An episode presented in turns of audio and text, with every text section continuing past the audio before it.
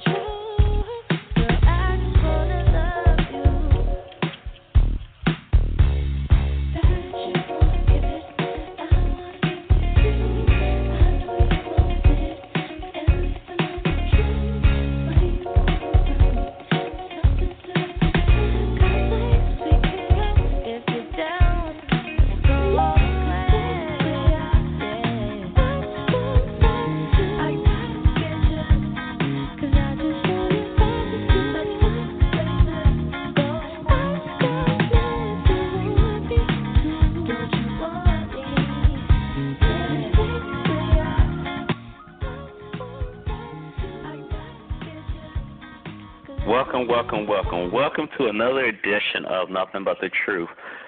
I am your host, Mr. Evan. I have Miss J on the phone, and I will have Mr. 336 come on the phone shortly. But for everyone who wants to know what this show is about, like I said, we've been doing this about seven years. But for the ones that's new to this, all I'm going to go ahead and lay it out for you.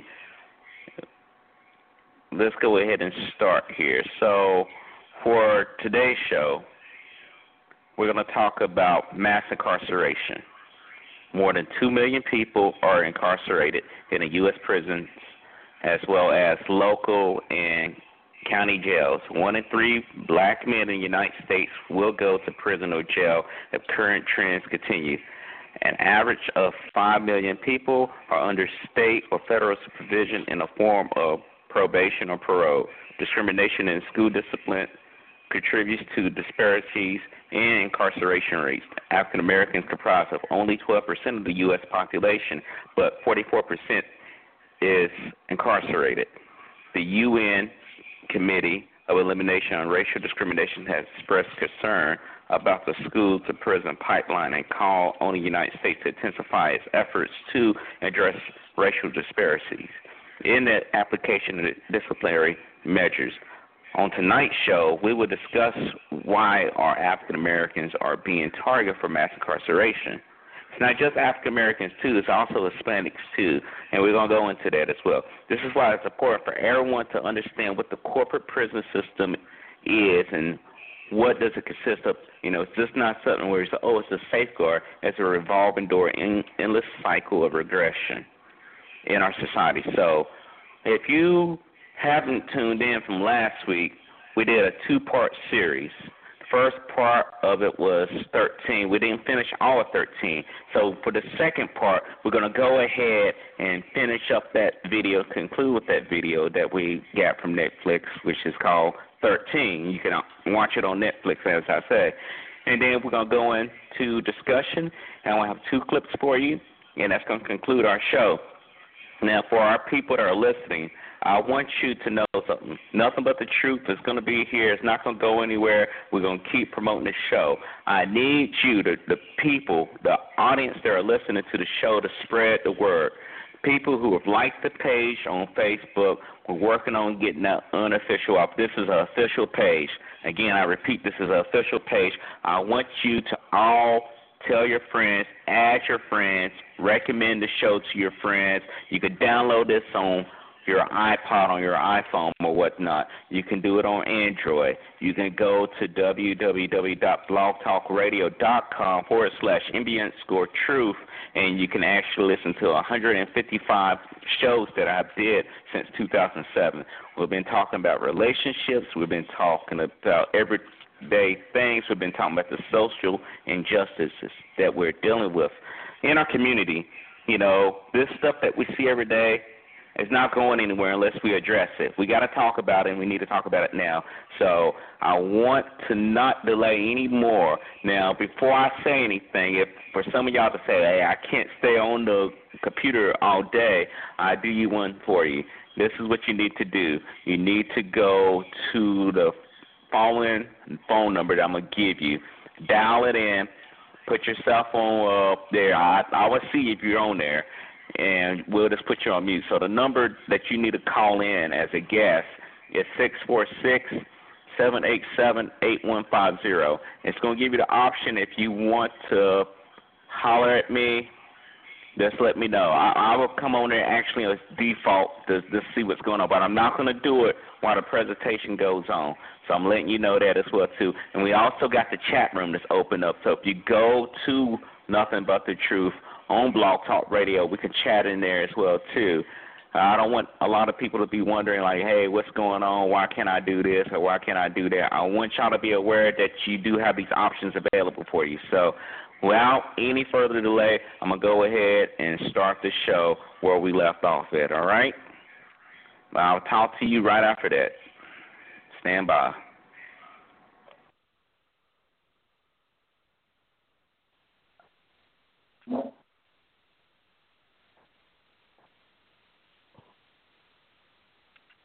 Beloved figure that everybody wants to put on a pedestal.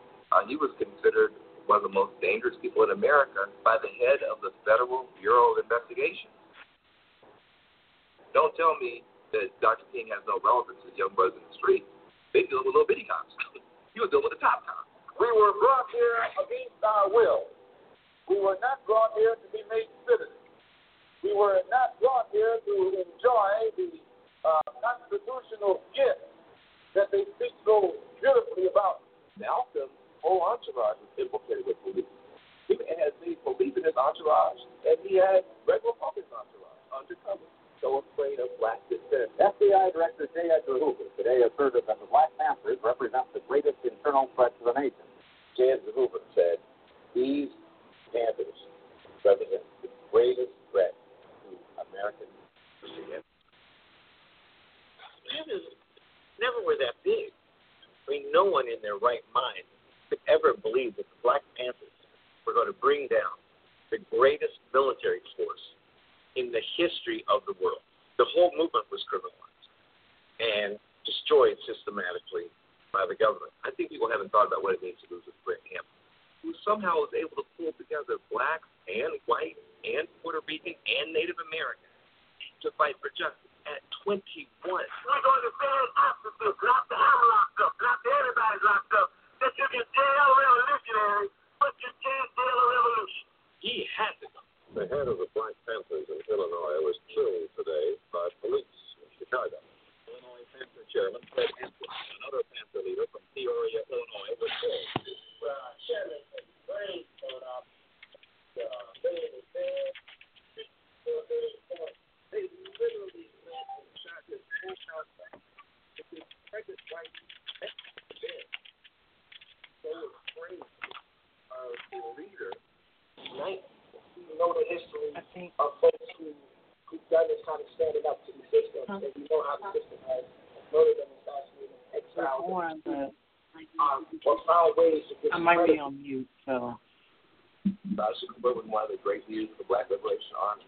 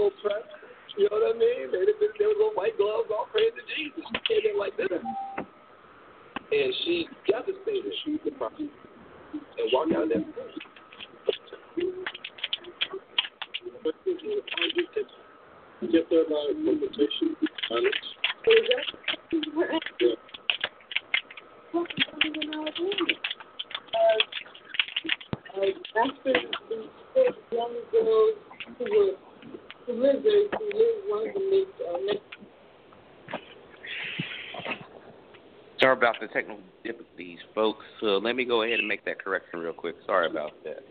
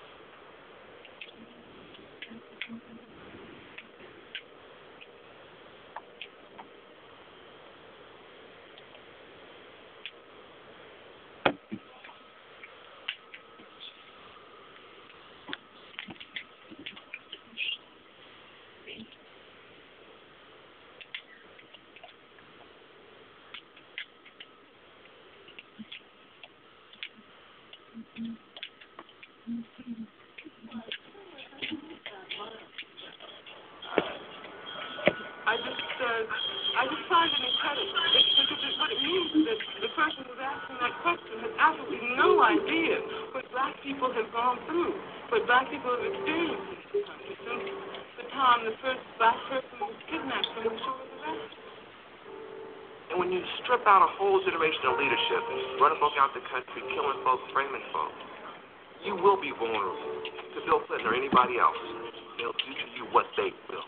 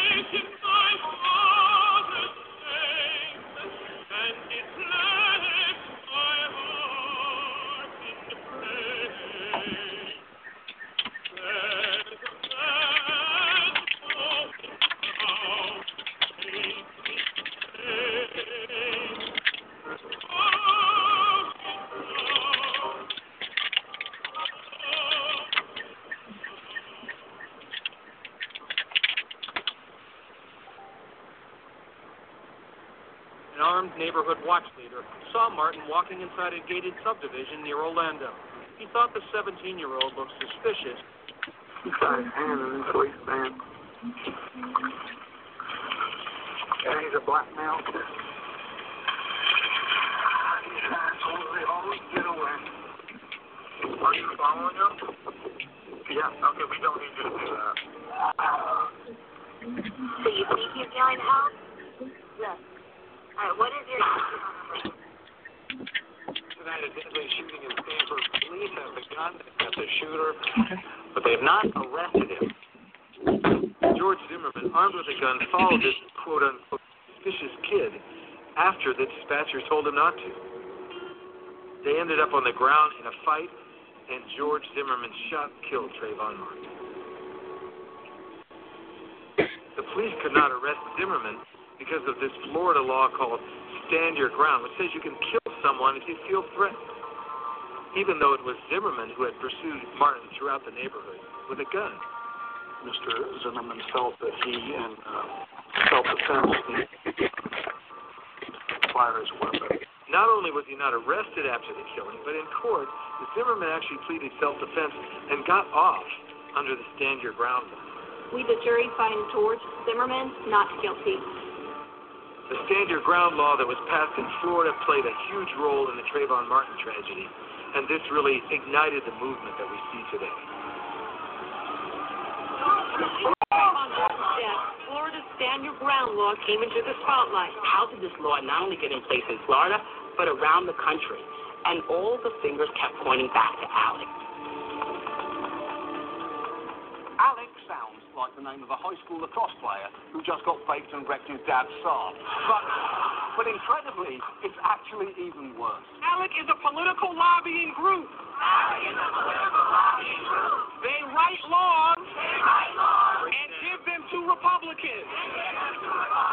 Stand Your Ground was written by ALEC. ALEC is this private club, and its members are politicians and corporations. So the real question is, should politicians and corporations be in the same private club? Under the umbrella of ALEC, uh, get to propose laws to their political counterparts, most of whom are Republicans. So through ALEC, corporations have a huge say in our lawmaking. And at ALEC task force meetings, corporate lobbyists secretly vote as equals with lawmakers on bills that those lawmakers then introduce to become laws in our state. ALEC is every roughly one in four state legislatures are members of the proud. The challenge. And not, ALEC makes it completely easy. Here's their novel electricity freedom bill, which everyone says be therefore enacted that the state of insert state repeals the renewable energy mandate. So as long as you can remember and spell the name of your state, you can introduce legislation. We've also seen ALEC bills introduced where lawmakers forgot to take the ALEC letterhead off the bill without remembering to take off the ALEC letterhead to try to distance uh, the real role of ALEC and ALEC corporations from those bills. I'm just curious, does it have, does the legislation have some connection to ALEC? Representative Atkins, I'm not sure why we're pursuing this course of questioning. This bill is my bill. It's not Alec's bill. The reason I ask is because earlier you passed out a, um, a handout that says Gotwalt at the top, and it says Healthcare Compact. There's a logo right in the middle of that page. And I went to the ALEC website, and there's exactly the same the same font, uh, the same size, and the same logo. I mean, literally, it's verbatim. Well, it's totally shocking to know ALEC has been around for more than two decades now. And it's even incarcerated teachers ALEC has forged a unique partnership between state legislators and leaders from the corporate and business community. Corporations have been influencing laws for decades now through ALEC. They want everybody to vote. I don't want everybody to vote. As a matter of fact, our leverage in the elections quite candidly goes up as the voting populace goes down. Nearly every ALEC bill benefits one of its corporate funders. The corporation Walmart was a long-standing member of ALEC at the time that it adopted the so-called Stand Your Ground law. A law that created an atmosphere where gun sales boomed. Walmart is the biggest seller of long guns in the U.S., has been the largest retailer of bullets in the world.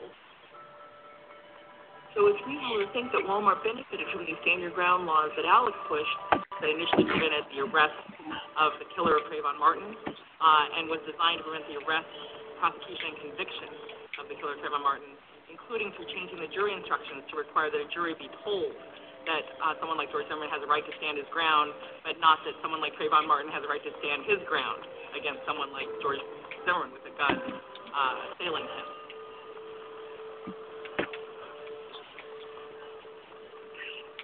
After the outcry over stand your ground at the Trayvon Martin tragedy, Walmart stepped out of ALEC, left ALEC, abandoned ALEC, um, but the Walmart family continues to fund ALEC. Other corporations followed suit and stepped away from ALEC, but many corporations are still members, including Koch Industries, State Farm Insurance, PhRMA, which is the lobbying group for the pharmaceutical industry. ALEC has been supported by the tobacco industry, as well as AT&T and Verizon. And for nearly two decades, one of those corporations was Corrections Corporation of America. Every day we serve our communities, from small towns to large cities in more than 60 locations across our country. As the nation's fifth largest correctional system, we build, own, and manage secure correctional facilities. CCA was the first private prison corporation in the U.S. It started as a small company in Tennessee in 1983. These folks started making contracts with states, and they had to protect their investments, so the states were required to keep these prisons filled, even if nobody was committing crime. And in the late 80s and early 90s, this became a growth industry, unlike very few growth industries in America's history. Uh, it was absolutely uh, a model guaranteed to succeed. And one of the ways we see that is through um, the role of CCA within ALEC to advance a series of bills. All the legislation you could think of that we fight so hard against, three strikes you're out. Three strikes and you are out. Mandatory minimum sentencing law. Serve at least 85% of their sentence. We're the ones that were putting out there, like on a, a premier container venue, steady influx of bodies to generate the profit that would go to the shareholders. Through ALEC, CCA became the leader in private prisons. It's a multi-billion dollar business today that gets rich off punishment. We are America's leader in partnership corrections. We are CCA. And so through ALEC, CCA had a hand in shaping crime policy across the country, including not just prison privatization, but the rapid increase in criminalization. I think I think this this accusation that uh, you know, quite frankly, is just false. Somehow, uh, Alec was in favor of imprisoning a bunch of people for uh, because of private prisons. I, I think that's just unfortunately, you know, one of these attack type tactics they do on Alec. Alec pushed forward a number of policies to increase the number of people in prison and to increase the sentences of people who, who are in prison. I'm, I'm trying to think how to address it. It's hard to address something that's like basically, you know, almost like folklore at this point. They are not doing anything to really clean up that or to address the real consequences for real people of the extreme policies they put. It doesn't even talk about its past history. I mean, it, it's hard for me to even understand uh, what they're what they're even talking about. A lot of CCA directly benefited, directly profited from its investment in ALEC, the American Legislative Exchange Council, and the American people in many ways were harmed by these policies due to the mass incarceration of people, particularly people of color. Look, right now our position is that we want less people in prison. I don't think that helps the private prison industry, quite frankly. I think myself and the lawmakers, we're just always looking for better, innovative ways to run government. And I think that's one thing as conservatives, as in the free market and limited government, we pride ourselves on. We're supposed to be the people, the party of innovation. Another bill that ALEC innovated was SB 1070. CCA was on the ALEC task force that pushed that law that gave police the right to stop anyone they thought looked like an immigrant. This law filled immigration detention facilities, and it directly benefited an ALEC member, CCA. CCA could potentially reap huge financial benefits from SB 1070, since 1070 was designed to lock up a lot more people in Arizona on federal immigration charges. Cha-ching! An influx of undocumented immigrants, many of them children, has crammed In Arizona, Corrections Corporation of America, or CCA, holds the federal contract to house detained immigrants. It's worth more than $11 million every month. Our uh, immigration facilities are a disgrace. There are families kept there uh, in horrible conditions. They're called detention facilities, but they're really prisons for immigrants. So you call them a detention facility doesn't make them not a prison. They are a prison, they just have a different name. What some people say the situation is after immigration, the, the, the merger of uh, immigration enforcement and our law enforcement. And so that some of the same things that were used in the war on drugs are now migrating to other populations. You heard it uh, with Donald Trump, not about blacks, but with Mexicans. You know, oh well, they're rapists, murderers. Uh, oh, and by the way, some of them may be good people. Oh boy, you know, where do you start on something like that? In late 2010, CCA left ALEC after a big NPR story came out accusing ALEC of pushing SB 1070. ALEC hasn't do anything on immigration. No, no which way, not to the right, not to the left, nothing. so I, I don't really have anything for you on that one. Sorry. ALEC has recently made what I would describe as a PR move to say that it's going to be right on crime, that it's going to be on the right side of criminal justice policy and reform. That move comes in the wake of its loss of a massive number of corporations. What ultimately happened is our board looked at the issues that ALEC worked on and decided that we don't do social issues. We are focused on economic issues. We jettisoned basically uh, almost all of our legislation that was pre 2007. So basically, uh, fresh slate going forward. Let's start going forward. This industry knows that it's dying and is actually preparing for the next thing. And the animating factors that have led to a system like bail, we're, ne- we're always going to see new permutations of of a cancer, right? And that's what this is. And over the last couple of years, since 2008, we've been involved really in a in a uh, wholesale reform effort where 31 states have now adopted positive changes on sentencing, on parole, probation reform. ALEC has a concerted effort to privatize almost every aspect of government, but we had no idea that they were also aiming to try to privatize probation and parole. ALEC is no longer concerned about CCA and CCA's interest. CCA no longer has a seat at the table with ALEC, so it doesn't have a, a financial interest in advancing policies that increase the profits of CCA but the American Bail Coalition is still part of ALEC. Today, our state are filled to the brim and overflowing with inmates. When I think of systems of oppression, uh, historically in this country and elsewhere, they're durable and they tend to reinvent themselves and they do it right under your nose. One of the things they want to do is GPS monitoring. Having a home confinement system for I think is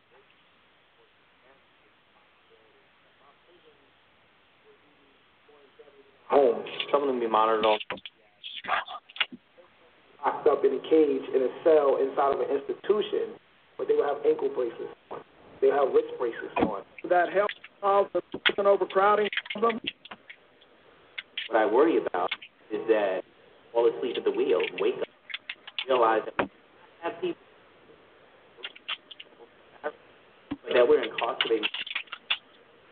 That is what I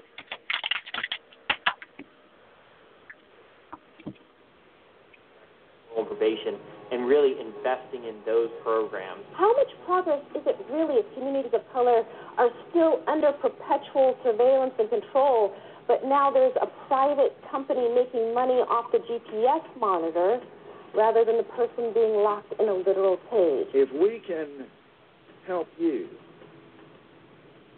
save crime victims in your legislative district, you don't mind me making a dollar. So ALEC continues to be a body that, while it may have some really strong rhetoric on why it supports crime reform now, suddenly, uh, sort of out of the blue, uh, it, it actually has real financial interest. Thank you, ladies and gentlemen. If you're in the prison business, uh, you don't want reform. You may say you do, but you don't. And there are a bunch of people out there desperately trying to make sure that that prison population does not drop one person because their economic model needs that. Prison industrial complex refers to the system of mass incarceration and companies that profit from mass incarceration. That includes both operators of private prisons, which get a lot of attention, vast sea of vendors from Securus Technologies that supplies telephone services that made 114 million in, in profits last. Those calls to family and friends are costing a pretty penny in state prisons. They inflate the price that they charge the inmate and the inmate's family. For example, in Maryland, if you earn minimum wage, you'd have to work an hour and a half to afford a phone call. There's also Aramark, one of the big food service providers. In more than one state, they've been accused of having maggots in the in the food that they've served. Healthcare provides healthcare services in 28 different states, multi-million dollar contracts for this service. Huge incentives given to to uh, contractors for very long contracts.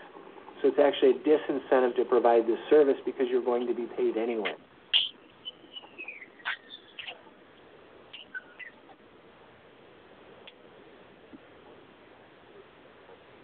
about mass incarceration in this country and to question it is because called Unicor that does $900 million in business.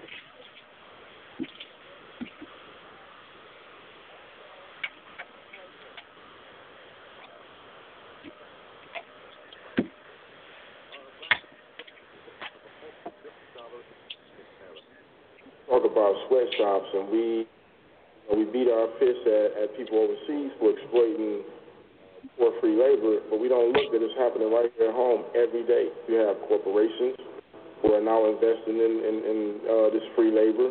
It's all over. Uh, it's from sports, uniforms, hats, Microsoft, Boeing. Federal inmates are making the guidance systems for the Patriot missile system. J.C. Penney jeans made in Tennessee. Victoria's Secret. Anderson Floor and wood products. It's always been potatoes. They're planted, grown, harvested, packed, and shipped by inmates. Victoria's Secret and J.C. Penney switched suppliers once their ties came to light. Simply put, corporations are operating in prisons and profiting from punishment. Prison industries have gotten so big that it's very difficult now to try and do away with them. Too much money out there, too many um, lawmakers that support it because they're being lobbied. So, public's got to stand up and take it back. It'll never get done if they don't.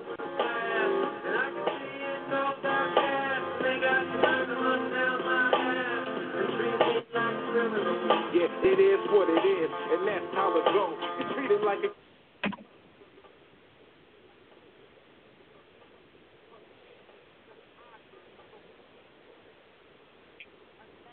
arrest. Kalief Browder was walking home from a party with his friends in the Bronx when he was stopped by police. Kalief was charged with a crime, a really petty crime, uh, that it turns out he didn't commit. And they said, we're going to take you to the precinct, and most likely we're going to let you go home. And then I never went home. They told you that you could post bail, Yes, that's correct. ten thousand dollars, Yes, and of course, I, I couldn't make that. My family couldn't pay it. There are thousands of people in jails right this moment that are sitting there for no other reason than because they're too poor to get out. We have a criminal justice system that treats you better if you're rich and guilty than if you're poor and innocent. Well, not public courtroom dramas. That's really not being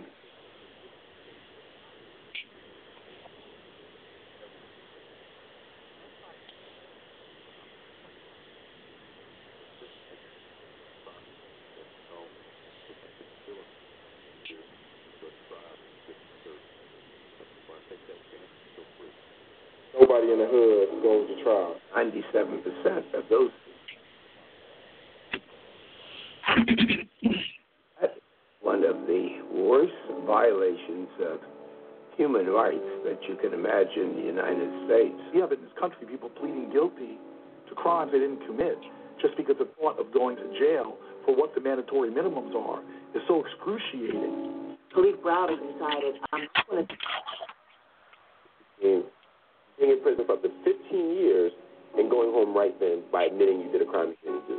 I felt like I was done wrong. I felt like something needed to be done about this. I felt like something needs to be said. If I just cop out and say that I did it, nothing's going to be done about it. I didn't do it. No justice is served. What you're not told is that if you exercise that right to a trial and you are convicted, we will punish you more. the court basically punished you for having audacity to not take a plea deal, want to take it to trial, look at him sitting there and not. That's when um, his, the mental health issues started to deteriorate. He started to get into fights. After a while, I just kept hearing the same thing from him. I had to cope with just being in there, and I was, I was rough. I already knew. I, after a while, I just gave up hope.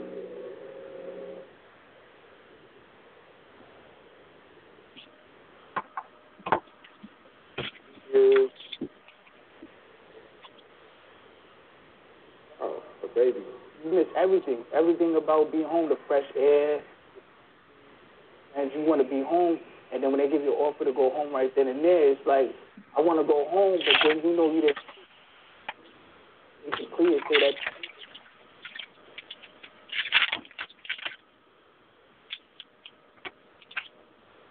was scared all day because I know would and where any harm would come. Kalief suffered through so many beatings, both by the people he was locked up with and the guards, he ended up attempting suicide on several occasions.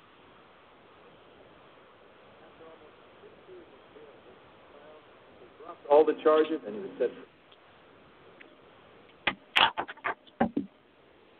Is in an environment that people have argued is designed to break you within 30 days. I mean, I can't I can't really tell you what's next, but it happens every day. Years after his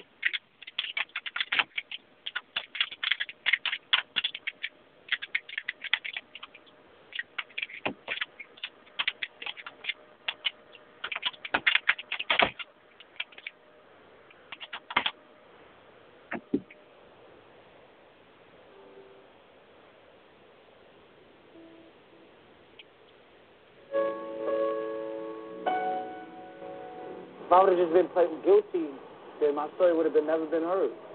Nobody would have took the time to listen to me. I'd have been just another criminal. Prison industrial complex, the system, the industry, it is a beast. It eats black and Latino people for breakfast, lunch, dinner. We didn't even think about who gets the job. Social workers and teachers. We want uh, people with understanding of human behavior.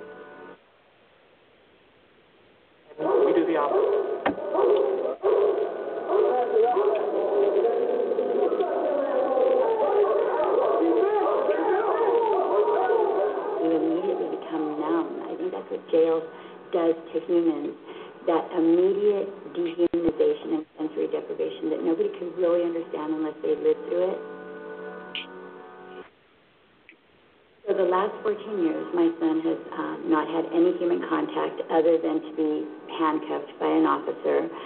Uh, he doesn't even have a window in his cell, and that's one thing that really disturbs me. It troubles me.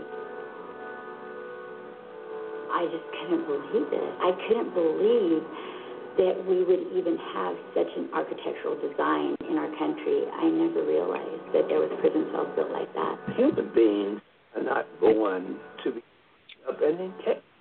Most people wouldn't keep their pets in the kind of conditions that we keep people in. prisons and jails have become warehouses in the sense that um, where we've moved as a society is that it's not enough to just deprive you of your liberty, um, but we want to punish you too. Most of the society um, don't understand what it means to be behind those, those barbed wires. Once somebody is arrested and convicted, they're gone. Nobody particularly cares. In many ways, the prison systems are sort of in the dark.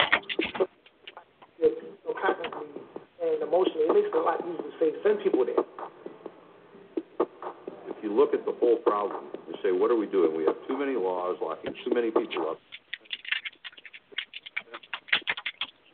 Put them in prison, and while they're in prison, doing very little, if anything, to rehabilitate them so that they can re-enter civil society when they get out. And then when we when they get out, uh, Over 40,000 uh, collateral consequences for people that come through our criminal criminal justice system. It's that question, have you been convicted of a felony that appears on the job application? In some cases can affect your access to student loans. They can't get many business licenses. Private rentals in regards to housing. It's that question that appears on life insurance. The scarlet letter follows you for the rest. March of 2015, we had tens of thousands of people come to celebrate the 50th anniversary of the crossing of the Edmund Pettus Bridge. And very few of those people realized that nearly 30% of the population of Alabama today has a criminal conviction.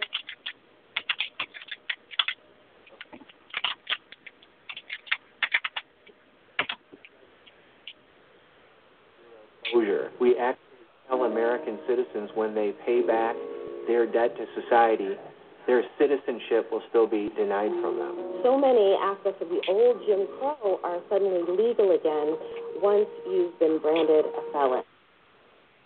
It means that in America, we haven't so much ended racial caste, but simply redesigned it.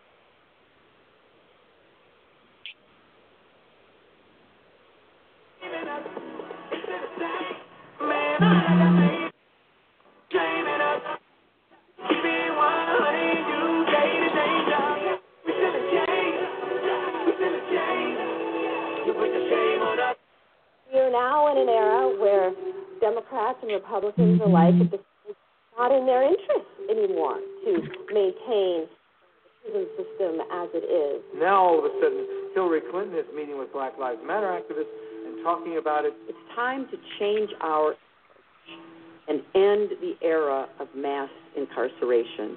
She's made a major address on it. We will reform our criminal justice system from end to end and rebuild trust between law enforcement and the communities they serve. President Obama going to prison, you know, as the first sitting president to ever visit a prison. We've got an opportunity at the time when overall violent crime rates have been dropping. At the same time as incarcerations last year dropped for the first time in 40 years. And conservatives, who were always seen or understood narrative as being the tough on crime ones, um, have now uh, embraced justice reform. It's very uh, man bites dog. You see, Texas used to spend a lot for minor offenses. We shifted our focus to diversionary programs like community supervision. Uh, we got to ask ourselves: Do we feel comfortable with people taking the lead of a conversation in a moment where it feels right politically? Historically, when one looks at to create reform, they inevitably lead to more repression. And so if we leave it up to them, what they're going to do is they're going to tinker with the system. They're not going to do the sort of change that we need to see as a country to get us out of this mess. And they're certainly not going to go backwards the mess they've made because they're ready to make that admission. But as a country, I don't think we've ever been ready to make the admission that we have steamrolled through entire communities and multiple generations when you think about things like slavery and Jim Crow and all the other systems of oppression that have led us to where we are today. So much fun. I love it. I love it. We having a good time? USA, USA.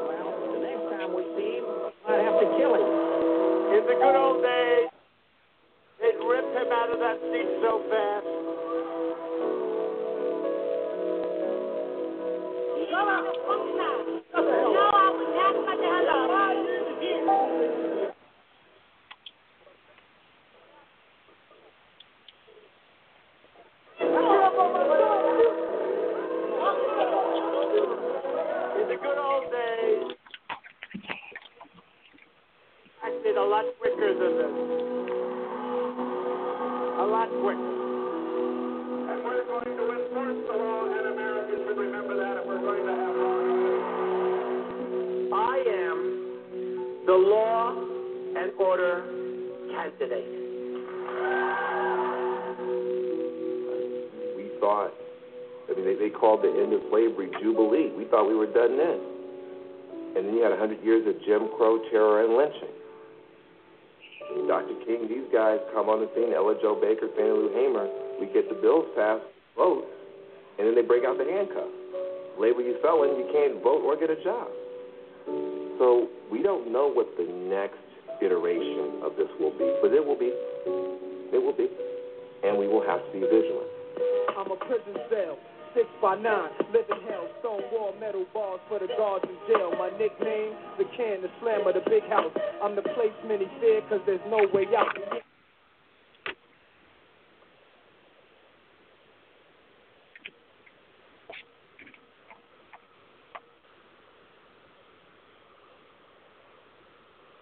Bureau of Justice, one and three.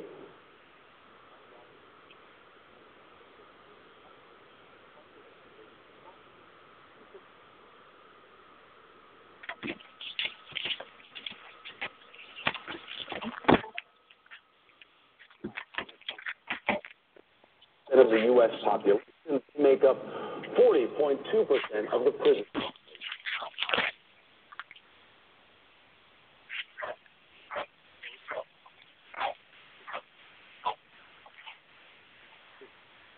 The industrial complex uh, uh, relies historically on the heritages of slavery. Thirteenth Amendment says no involuntary servitude except for those who have been duly convicted of a crime. So once you've been convicted of a crime, you are in essence a slave of the state. The stroke of a pen is not self-enforcing, and so while the Thirteenth Amendment is hailed as this great milestone for freedom and abolitionists celebrate, and you know this is the end of a lifelong quest, the reality is much more problematic. Well, once that clause is inserted in there, it becomes a tool. It's there. It's embedded in the structure, and for those who seek to this criminality clause as a tool, it can become a pretty powerful one because it's privilege. It's in the Constitution. It's the supreme law of the land. Throughout American history, African Americans have repeatedly been controlled through systems of racial and social control that appear to die, but then are reborn in new form tailored to the needs and constraints of the time. You know, after the collapse of slavery, a new system was born, convict leasing, which was a new form of slavery. And once convict leasing faded away, a new system was born, a Jim Crow system that relegated African Americans to a permanent second class status. And here we are, decades after the collapse of the old Jim Crow, and a new system has been born again in America, a system of mass incarceration that once again strips millions of poor people, overwhelmingly poor people of color, of the very rights supposedly won in the civil rights movement. And so instead of talking about it, uh, we just tried to move on. After the Civil Rights Act was passed and after the civil rights laws, we tried to play it off. And because we didn't deal with it, that narrative of racial difference continued. And it turned into this presumption of dangerousness and guilt that follows every black and brown person wherever they are.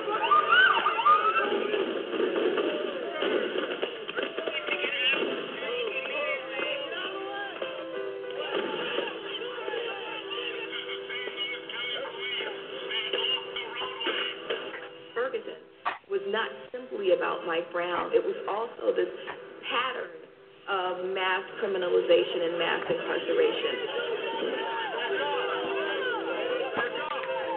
There was an average of three warrants per household in Ferguson. And so people rose up because they understood that they were also enemies of the state, seen as enemies of the state.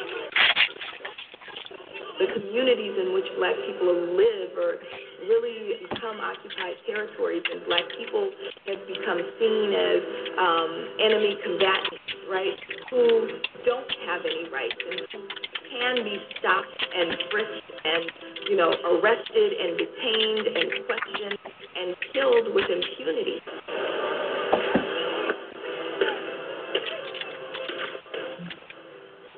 we were to look at the largest scale riots that we know of uh, in you know, recent history, from Rodney King to the Detroit riot in 1967, Newark riot in 1967, Harlem riot in 1964, Watts in 1965. Every single one of those riots was a result of police brutality. That is the common thread. Would be a mistake to say, as many people do in the current context, that, oh, if you're against the police and you're against law and order and these are hardworking civil servants, they're putting their lives on the line for you every day. And, you know, that's true. People who, who join the police do so, you know, to do these sorts of things. But if you dismiss black complaints of mistreatment by police as being completely rooted in our modern context, then you're missing the, the point completely. There has never been a period in our history where the law and order branch of the state has not operated against the freedoms, the liberties, the options, the choices that have been available for the black community, generally speaking. And to ignore that racial heritage, to ignore that historical context means that you can't have an informed debate about the current state of blacks and police relationship today because this didn't just appear out of nothing. This is the product of a, a centuries long historical process, and to not reckon with that is, is to shut off solutions. We may have lost the sheep of the Ku Klux Klan, but clearly when you see black kids being shot down, then obviously we didn't cut out this cancer. Of who, who, who, who families live through this, who are extensions of, of this kind of oppression, we don't need to see pictures to understand what's going on. It's really to kind of like speak to the masses who've been ignoring this for the majority of their life. But I also think that there's trouble just showing, you know, black bodies as dead bodies too. Too much of anything becomes un- unhealthy, unuseful. I think they need to be seen if the family is okay with it. It wasn't until things were made visual in the civil rights movement that we really saw uh, folks come out and, and be shocked at the movement. You have to shock people into paying attention. But there's a kind of historical trajectory that we can trace here uh, through media and technology. We went back to era, people writing autobiographies, slave narratives. Later in the 19th century, people began to use photographs, and they showed the images of the famous slave voices and exactly the images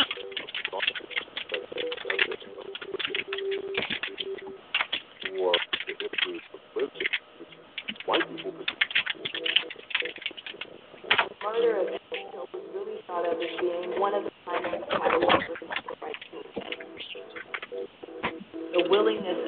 mother to have an open casket funeral. Hundreds and hundreds of black folks filed past and see this young boy who had been killed by white supremacists in the South.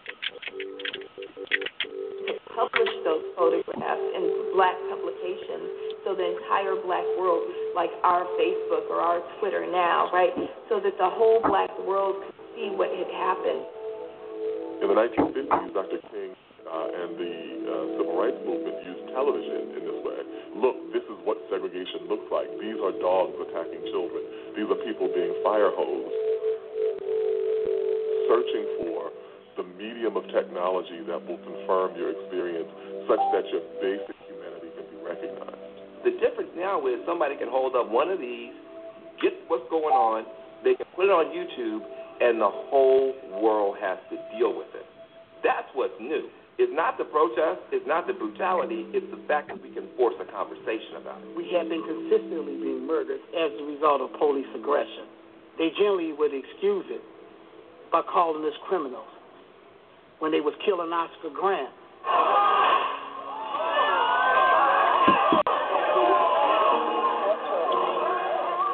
when they got to Eric Garner,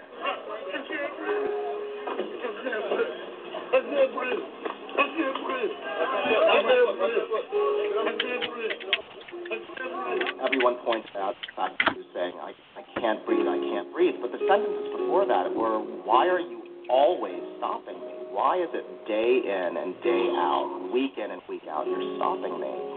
And that, I think, is uh, hugely important. When we think about the children who are killed at the hands of the state, um, I think about Tamir Rice at 12 years old and the way that he was killed, you know, it hits my heart.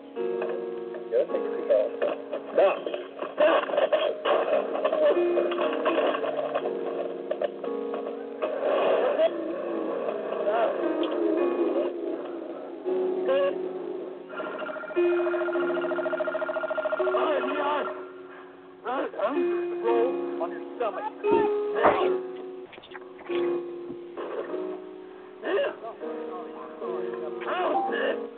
Stop! Oh my God!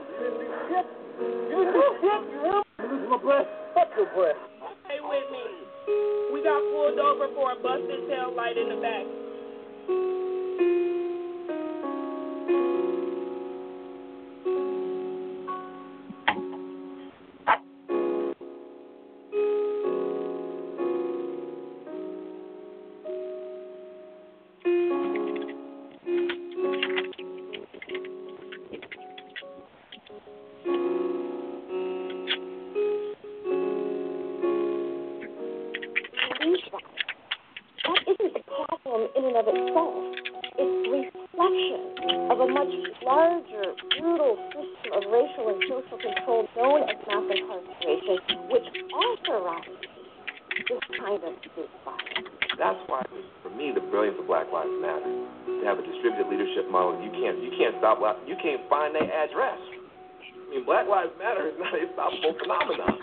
By a bullet or anything else.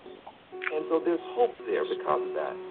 having people truly understand that when Black Lives Matter, everybody's life matters, including every single person that enters the criminal justice system. It's not just even about only black lives, right? It's about changing the way this country understands human dignity.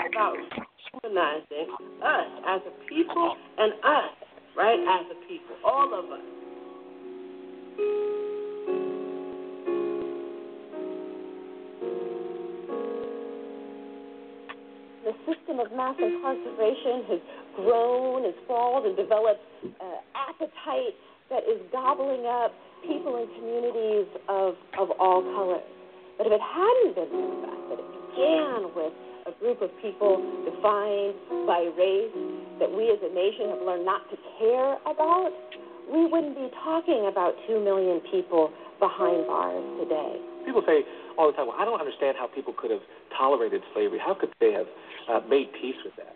How could people have gone to a lynching and participated in that? How did people uh, make sense of this segregation, this uh, white and colored only drinking? That's so crazy. I just, if I was living at that time, I would have never tolerated anything like that. And the truth is, we are living at this time, and we are tolerating it.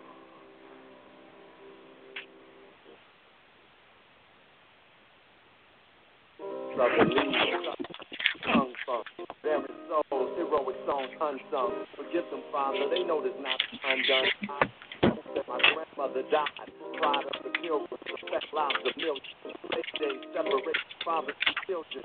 Institution ain't fix the building, but a fact of having black and brown rights.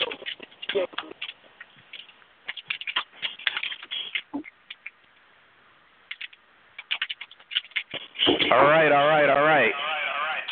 That is 13. I'm sorry about the noise from the phone. I don't know what's going on. But it's clicking back back and forth. I don't know what's going on with that, but we're gonna start getting people in here that want to talk about this. So I'm gonna open up the line. You're welcome to go ahead and call in. The number is six four six seven eight seven eight one five zero. Again, six four six seven eight seven eight one five zero. You're welcome to call in. I know people were listening. I'm sorry again, like I said about the the noise. It's like someone's on the phone, but no one's on the phone other than me. I don't know. Makes you wonder. People don't want us to talk about this. So let me go ahead and bring in uh Miss J and Miss uh, three three six and see what their thoughts is about this. Hey everyone, are you there? Hello. Hi. Hey. Hey. Sorry about the the I don't know what was that the whole background noise or whatnot. Like someone was trying to breathe on the phone, but no one's here, so makes you wonder. Mm-hmm. So, from from what you could hear, what did you think about that documentary, and what's your thoughts about this whole situation that we're in? Oh. Oh, from watching this documentary, um, this is Lady J right here. Um, from gathering from it, I, I I found it very profound. I kind of like what the the last comment that was uh, mentioned on there when it says how could we tolerate, um, I guess, slavery and all the things that happened in the past and and how the injustice of uh, how we treated people back then. And then they said, well, you know, if they had a way, they wouldn't have tolerated, you know, back then. But in the fact that we are tolerating it right now, I kind of like that last statement that he said because it is profound that, you know, we are still not really doing anything about what's going on in our in our um, prison systems right now as to um, fixing the problem or even even talking about it. And as it's um, known right now, it still goes on today. And not only does it go on today, um, and it's still you know a problem, that it's also going towards into our our children, which is like in the school systems where you're seeing also an increase in juvenile um, incarcerations as well. So um, from the, this documentary, it just put out a lot of good points that there's still a problem here in America, and we just really, really need to uh, shine a light on this. Mhm. Mhm. What about you, Miss three three six? What do you think about that? I mean, I would I would totally agree with um what she's saying, and ultimately, I think the reason why, you know, you know, I mean, we, you know, we know that this is wrong, but I think it comes down to the reason why you know businesses or certain groups of people aren't saying anything is, is it comes down to money. And as long as they can still make profit off of this, I you know, I think it's a nice idea to think that businesses will do right, like you know, do more right morally. But I think ultimately, as long as they continue to profit off of this type of labor, it's just um, I I really don't see them having a real strong push to change anything. And I it's, I think it's a shame that it it comes down to just money. It's a you know it's a shame that money is basically um you know people have sold their sold out their morals or you know their values just over a dollar, and I think it's it's a shame. Yeah, it's disgusting, very disgusting. And I'm glad you brought up those businesses because I went and did a little bit of research and figured out it's not only like these guys are saying, hey, I'm not touching. I don't know if their mind is like, well, we're not actually sending these people to prison, but we're we're gonna make some extra money on on our business. I can name a few businesses that this deals with, and a lot of you folks are probably figuring out what can we do. Because I know protesting, some people say, okay, you can march all you want to, it's not going to do anything, and you're right, it's not going to do everything to a certain extent. But when you stop investing into these companies, that says something too. So I'm just gonna go ahead and let it rip.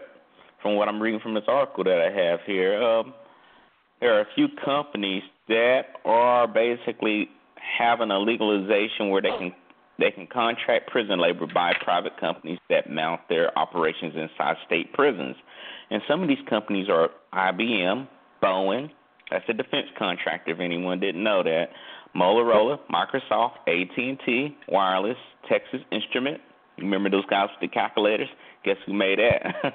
Dell, Compaq, Honeywell, Hewlett Packard, uh, some known ones, and you know some other ones: Intel, Northern Telecom, TWA, Nordstrom's, Macy's, Target stores. There's just a few of them, folks. So don't think, oh, because they didn't mention it in the documentary, they don't exist.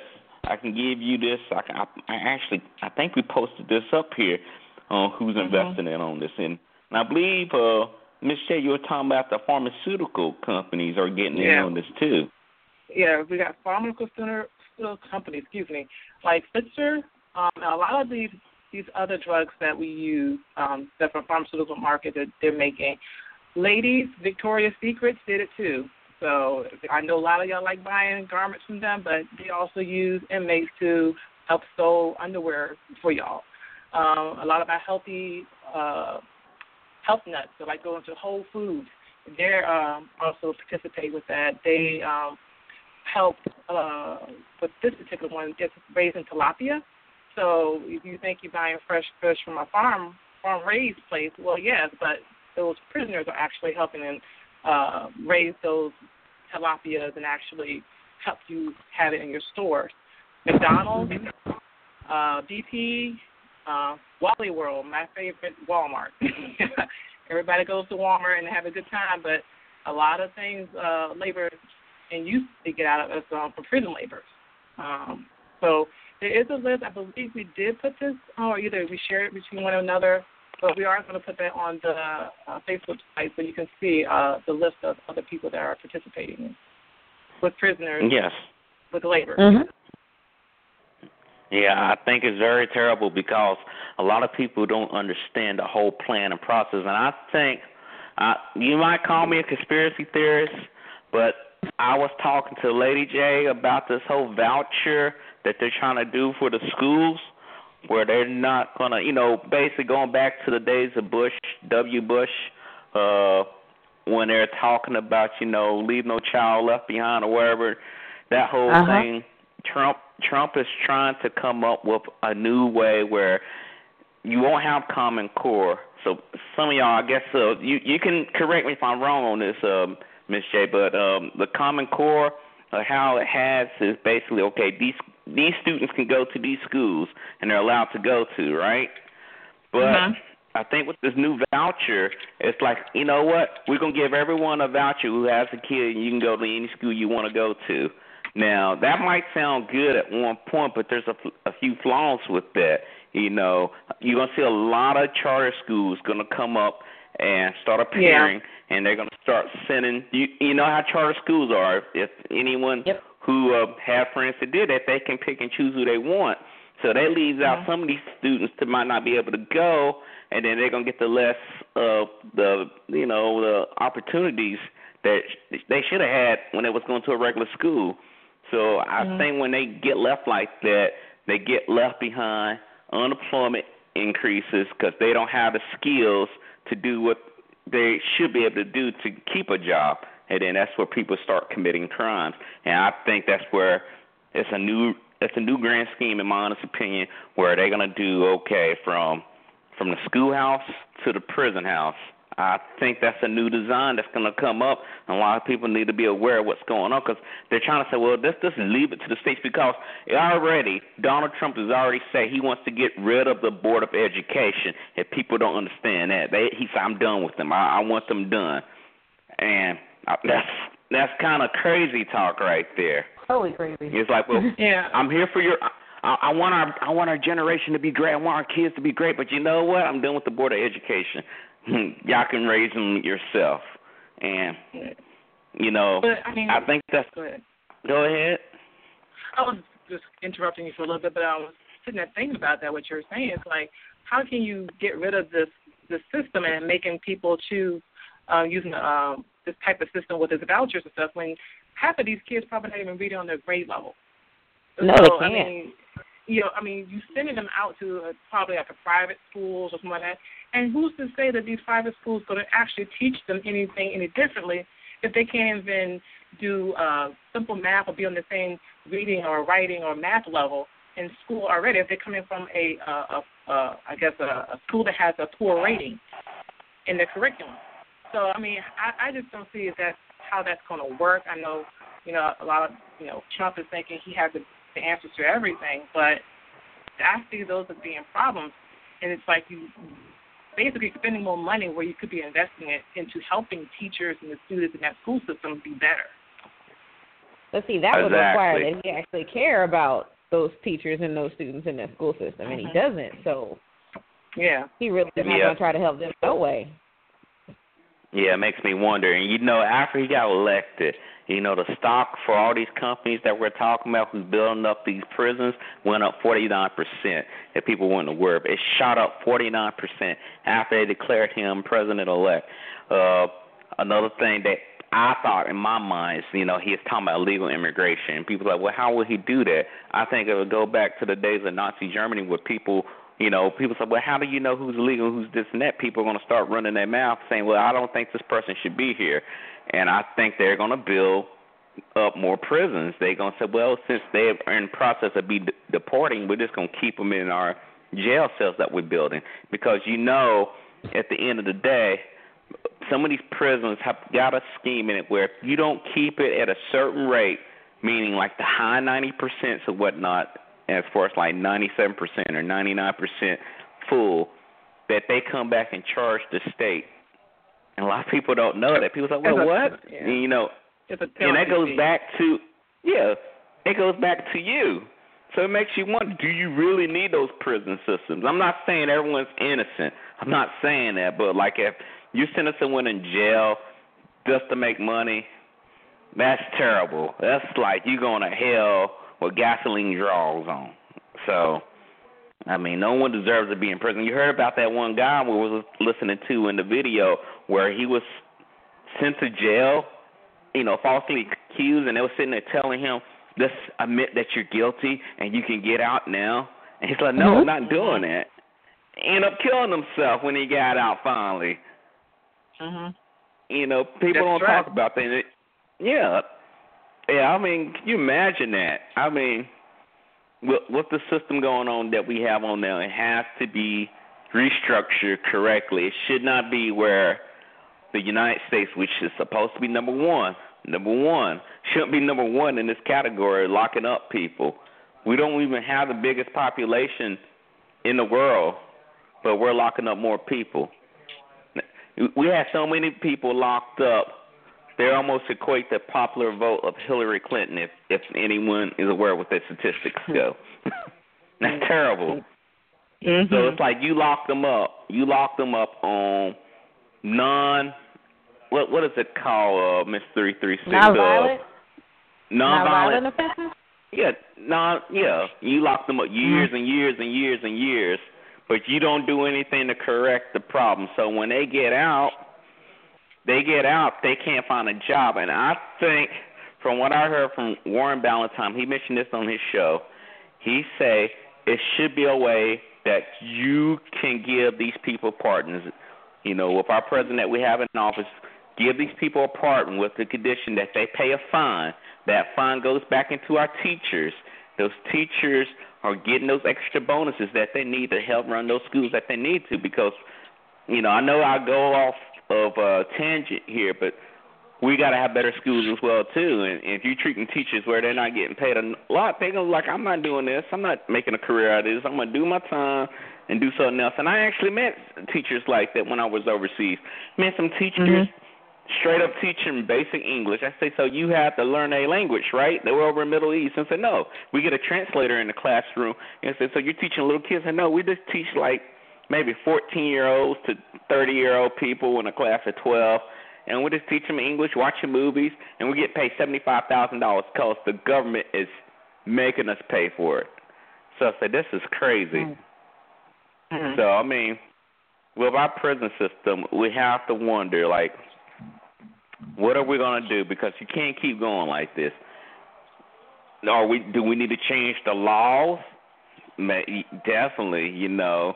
Should we go back to these uh, private organizations and saying, yeah, I'm to run the, the government for y'all, or I'm to run the prison for y'all. Just give it to me and everything will be all right. I don't I don't feel them on it. What's your thoughts?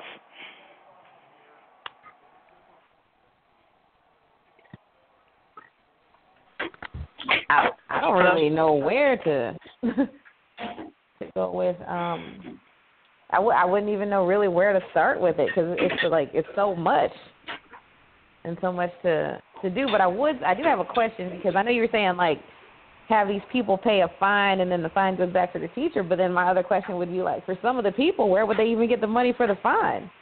Because you know some places people are being held longer in jail because it's it's not that they're being you know, some people are being held longer in jail because they just can't afford the bail. Yeah. That's true. And you're talking I, about I asking think, these people to pay a fine. I mean, if they can't even pay bail, I'm not saying the the fine. I think would it be should be a reasonable bail, fine. I'd say probably like let's say a, a ballpark figure, maybe between five hundred, one thousand dollars. They expunge their record. So once their record's cleared, it shouldn't show up. It should not show up, say, well, we're gonna penalize you because you got a criminal record because that's a lot of things that's stopping them from getting a job itself. Now there Right. should be it should be some infrastructure since uh, Donald Trump got a great plan and state legislators have plans. I think there should be some type of infrastructure that they could send these guys into. You remember back in the day with uh Job Corps? Yeah. Remember when they sent Yeah. people who didn't quite finish high school to go there and they learned them a trait? They learned a trait Yeah. and at the end of the day they got a degree. I think the same thing can apply. I honestly think it could apply say, hey, you're going to go through this pipeline here. Instead of pipeline to prison, pipeline to have a trait, have something that you can use to help help yourself build up, you know? And say, okay, you go through this. Hmm? I was saying, well, that was was saying you- like a part of a solution for trying to get them before they even get into that situation. Like if there will be like a first time nonviolent offense, you will want to probably have that as a first line of, of, of prevention for them versus putting them into a system. So if you have like a non-violent offense, maybe you should have a system in place where you can um, learn, uh, get the resources or get the help that you need. Because some of these people may be a first-time offender and they um, have a record for life.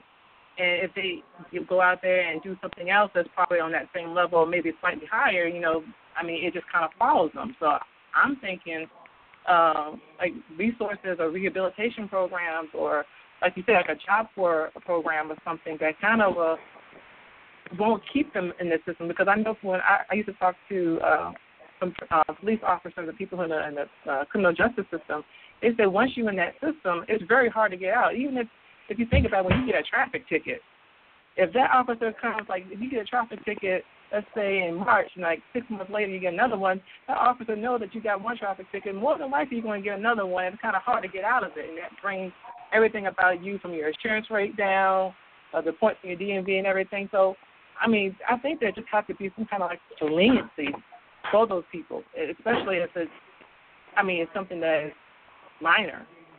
I honestly think if we're going to talk about that, I think you ought, ought to change the school system where we're teaching our kids not only, hey, this is how you get a job. Hey, by the way, this is how you create jobs. I think that would help too as a stop measure gap. Now for that to So work, we're not even teaching them how to get jobs right now, really. Yeah, that's true. That's true. That's Teach 'em true. how to test. Teach them how to pass the test. That's what it is. But we got we got to change that mind frame. Get them before they get into that system. But the ones that are in the system, we got to create something for them to be like, okay, this is an avenue for you to get out. Now, you know, some people gonna be like, no, I don't want to do this. I'm gonna keep doing the same thing. So be it. But for the ones that really, really need to get out of there and say, I'm willing to do that, it needs to be some type of opportunity because it's so hard. Right. You already got one strike because you black. You got another strike Mhm. because you already went to jail. You got a third strike just waiting to happen just because they say Mhm. so. So it's like it's no leeway. It's no le- it's no hey we're gonna wipe that off for you. Yeah, you can't vote when you you get this. Some states you can't vote if you are um past Mhm. felon. You know, can't do it. And you just they did their time. They served their time, but you tell me they can't vote. So you know they said voting support, but you know You got to do all the stuff. It, it needs to be a sponge. You know, the ones that are not doing anything that's going to hurt people, you know, they review those things and they look at them and they, it needs to be addressed because we can't keep on funneling people in this. I know these people say, well, we're going to make money. What people need to do is people listening to the show, they need to go ahead and directly write to those people that they got stock with that deal does this. If you're really concerned, you need to stop buying that stuff. Tell them, look, I know what you're doing. Caught you red-handed. And this, if you continue doing this, then I'm gonna have to let you go. We're gonna have to break ties. When people start losing their money, they might be like, I don't want to do this. This is bad because mm-hmm. I, I don't get it. If you hurt an animal out here, PETA will come after you. But you lock a person up like they just said about the guy treating him uh, less than an animal, nothing is done about it. It's just like we're not gonna talk about that. Yeah, we just got to get them in their pockets in order for them. Yeah.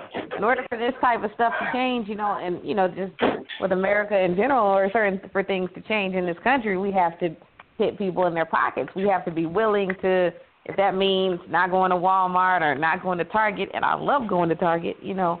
Um, you know, we have to be, you know, a lot of times we have to be willing to put our money where our mouth is. But you know, like I've come across people where we did um like you know we boycotted Black Friday last year, and I come across you know some of mm. our people and they're more concerned about getting a, a 40 inch TV for two hundred dollars that they don't want to boycott anything. And I'm like, you know, there was one person I came across and she had like black sons, and I'm like, so this two hundred dollar 40 inch TV is more important than your sons with your pockets. And but I exactly. think it goes back to you know we need to change our mindset, and also we need to change our minds and and you know start looking at what we truly value. Do you value your son or do you value yeah. this TV over here? But then even mm-hmm. besides that, yeah. I'm like, you know, they get you on, you know, the Black Friday thing because the truth of the matter is, yeah, they have good sales on Black Friday, but the sales basically continue until the day after Christmas. The day after, so like, yeah, oh. yeah. you got to look mm-hmm. at this yeah, that's whole a thing, but again, it's it's a, a lack of knowledge and and people, the media, and you know they hype up certain things, and it's just, you know, and Yeah. I don't know. It just makes Yeah, I- think about the, you know, that verse. It's like, you know, my people are destroyed for lack of knowledge, and I'm like, yo, it's it's happening. It happens every day. Yeah, yeah, and I think some people think in their mind they think, well, that won't ever happen to me. You can't make that guarantee because they can make laws change overnight. Mm-hmm. The only thing I do is say, hey, we're gonna sneak this law in here, and you don't hear about it, and all of a sudden you Mm-hmm. get fined or you Yeah. go to jail. I mean, it's happened before, so people need to stay hip. Don't say not me, because it can happen. It can happen. Mhm. People that think I mean- Hitler could come to power. No one thought that crazy man could come to power. All of a sudden, he came to power. Like, how did this happen? Yeah, and you got people people protesting. by. You got white people out there protesting out there, like they're about to be enslaved. I'm like, mm, you know, who was it? Yeah. Saturday Night Live. They did that one with Dave Chappelle. He did that with Chris Rock, and they had that Hillary Clinton episode. Everybody Yeah, was on that. Like, this is nothing new. Not for Yeah, us. exactly. Yeah. yeah. But I think we really Yeah, have and to um we have to open up our eyes and we have to look we have to look beyond our little bubble and beyond uh, you know our specific world but i mean at the same time you know just i don't know about y'all but i for me i know people that are in jail i know Mhm. people that are in jail on some violent crimes and i know people that are in jail behind dumb stuff and behind violent offenses and it's i think we need i think if we look more at that and not just look at okay he was he was out here slanging dope or whatever you know, we have to look beyond that we Yeah. have to like yeah Another- doing wrong but at the same time does he need like twenty thirty years for having drugs versus this guy that didn't even get five and he killed somebody Exactly. Exactly. It, it it needs to be changed. Another another thing that I'm thinking is a preventive maintenance to prevent people from committing crimes. We got to think about some of these people committing crimes. Some people, pe- uh, this is what my dad always told me. He said people will steal and rob before they starve and let their family starve. I I believe that. I believe that someone's gonna be like, I'm not gonna sit here and starve and let my kids starve. I'm gonna do something. So it's gonna be what it is. So what I'm thinking, you know how we give foreign aid to all these countries and stuff. Mm-hmm. We were looking at one thing about the expenditure of, of these uh, prisons. It's about from a, a research study of 2013. It was like it, five point five one fifty one point nine billion altogether. You know, instead of putting all that money like that in there, why don't they put it into the deprived areas that need economic revival? Why don't they do that? You know, that would help out so much with helping out a community. If you say, well, oh, these businesses are going out, we need to start doing something, you know. And I know they say, well, not not this government money. We don't want to do the, but you know, they can't say that if they turn around giving money to countries like Israel, Egypt, countries in South America. You can't say that. they they need to turn around and look back and say, okay, we got our people here too. We need to help our people before we go help out these other countries. exactly. Yeah. Yeah. I agree. I, I I think that's possible, and it's not that hard to go look at at a country and you got the statistics, you got census bureau, you got all those data statistics that you need to have to look at. Okay, we could tell which where the crime is coming from, this and that. We can set up a think tank on what jobs need to be created, and if you if you're entrepreneur and you got a good business plan, because they do this too in the government, you got a good business plan, give us the pitch. We consider it, and it should be businesses be like, look, we want to come in there. But the, the the icing of it is, it should be people with those spaces in that community that should be getting that money too. It shouldn't be a stranger that's coming from another country and sitting there being like, well, I'm I'm not even going to hire these people because that's what happens. You see these people at your gas stations. You see them at the shops and stuff, but they won't hire people to look like us, but they will take our money from us. I don't like Mm-hmm. that. I think it should be the people in our community that's getting those grants. You know, when I'm talking about grants, I'm talking about the building grants, you know. They're setting up businesses, they're setting up banks, they're setting up all those things that you need to run your community, and we're taking care of our own people. Instead of someone sitting there saying, "Oh, I opened up a gas station or whatever," and I don't even deal with y'all people, I, and I don't like that. That's bad taste in my mouth. Because I mean, with that, that's just going. That's not even helping the community. When you having something inside a community, and you're building something, and and you got a whole network of businesses that building. You got growth. You got, in my mind, you got less crime. It's always going to be crime, regardless. I don't care what anyone say. There will always be crime, but it's to be reduced amounts of crime because they ain't to be thinking, man, maybe I get this stick and bust this man upside his head since I don't got no money, or should I go put in this application and have a job because I know that guy. That guy goes to church with my mom. Things like that.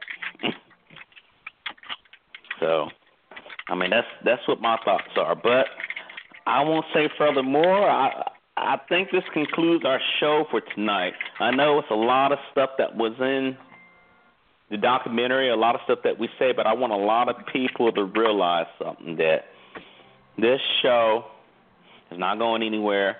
We're to still talk about these issues, and I think uh, Miss Three Three Six coming through and Lady J coming through. I I think that if we have more conversations like this, not just on the radio, but actually talking to folks, talking in the streets, talking to people that you go to school with, go to work with, and just have a deep conversation about this because this stuff will affect us whether you like it or not. If like uh, Miss Three Three Six said, she already know people like that. I know people like that in in my family and whatnot that's got this situation going on. So they'll say it won't affect you, and I know a lot of people that that won't never affect me. You don't know. Laws, like I say, laws can change, but we really need to have that conversation, and we really need to start having strategy behind this. We need to demand more, or we need to hold our money. That's how it needs to go down to. You don't need to go out there with no stick and create violence. The violence is not going to get you where you need to. What you need to do is take it to them by holding your money, putting your money in your pocket. And if you can sacrifice Black Friday, if everyone, all the black people put all their money together, and brown people put their money together and say, look, we're not spending our money with y'all no more. You can create a bankruptcy in this country. You can make Wall Street go down and plummet. And I know people say whatever it can. It can happen when people stop buying and they hear that notion that you're not gonna buy because of A, B, and C.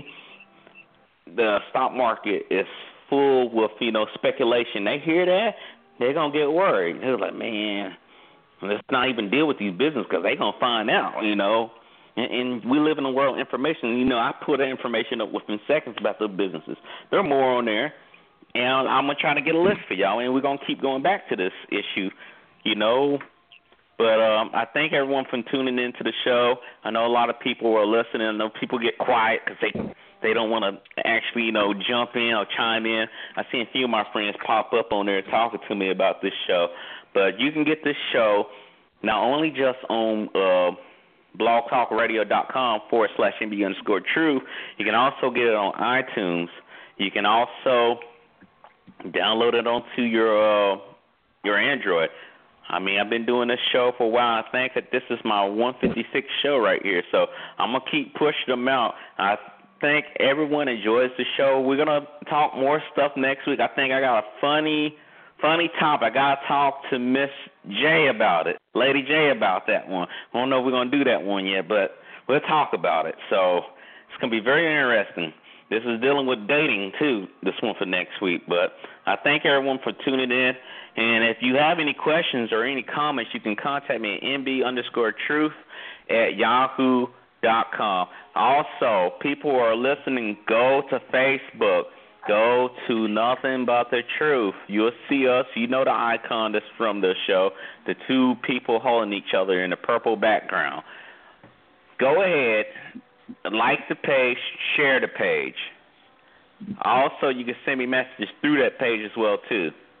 I will respond. I have people on there that looks at the page as well too. Now, I don't want y'all to get it twisted, but I need more folks to start liking the page and telling more about the page because that's what's going to make people want to come to it because I'm going to start filling it up with more information. That's how I work. I don't want to leave y'all out in the dust and stuff. So I thank you for all that you've done. I appreciate everyone. And I see you next week. Stay tuned.